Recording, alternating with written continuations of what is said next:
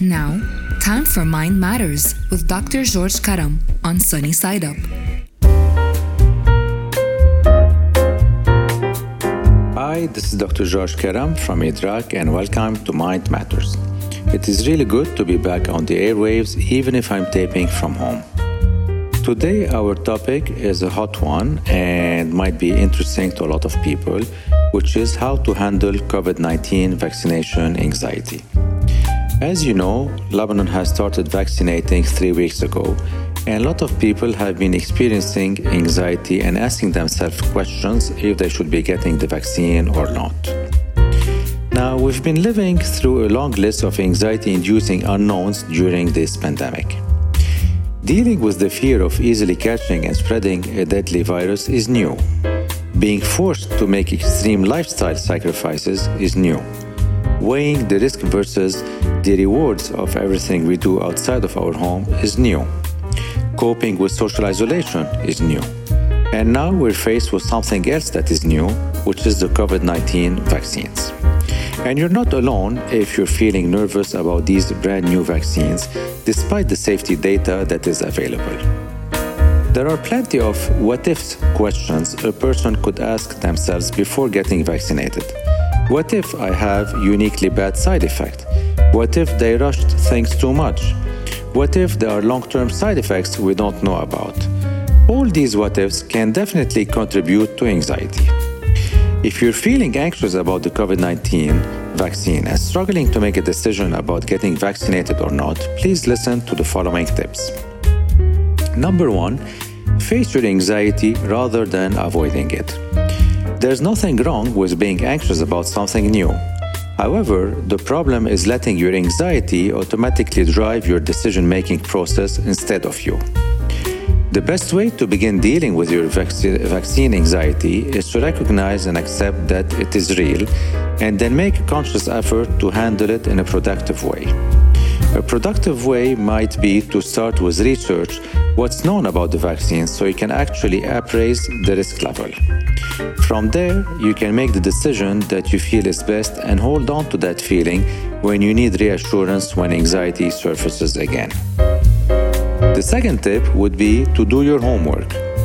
Right now, information and opinions about the new COVID 19 vaccines are likely coming at you from all different directions your TV, the internet, your social media feeds, your friends, and family. But not all information about these new vaccines is created equal or is necessarily scientific and accurate. Make sure you're gathering your facts from a trusted source of information. Some good options are your doctor and trusted medical websites. Be aware that headlines and personal opinions expressed on social media may be based on less credible news source. The third tip would be discuss your concerns with someone you trust. As mentioned, there's a lot of information to take in about the new COVID 19 vaccines. After trying to digest it all, it may help to discuss your concerns with someone you trust. Let that person know that you're nervous and give them the possibility to constructively weigh in in your decision making process if they have concerns.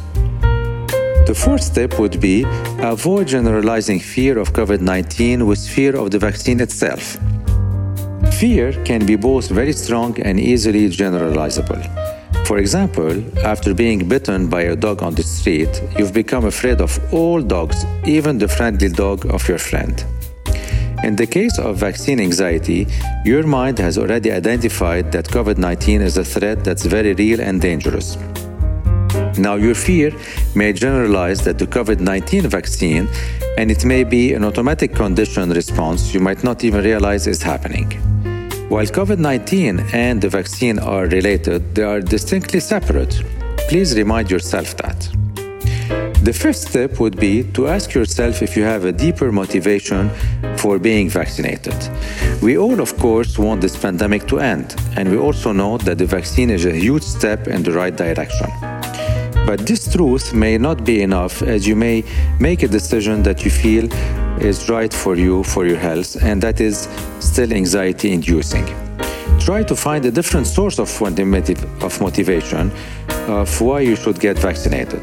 For example, getting vaccinated is important to you because it might reduce your risk of passing the virus to someone else who might be more likely to get sicker than you. So think about a father or a mother or a grandmother. There's always value in finding a deeper sense of purpose. In conclusion, I would like to encourage everyone to get vaccinated. I understand that some have fears and anxieties, but science has been very clear about that, and vaccination is our only hope to finish from this pandemic.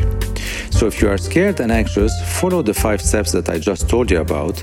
And if you're still anxious, please visit IDRAAC's social media pages where we have tips and techniques to help you.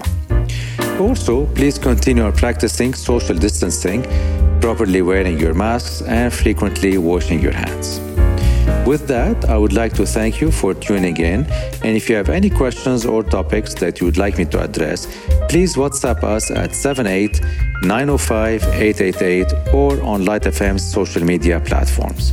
And always remember there is no health without mental health.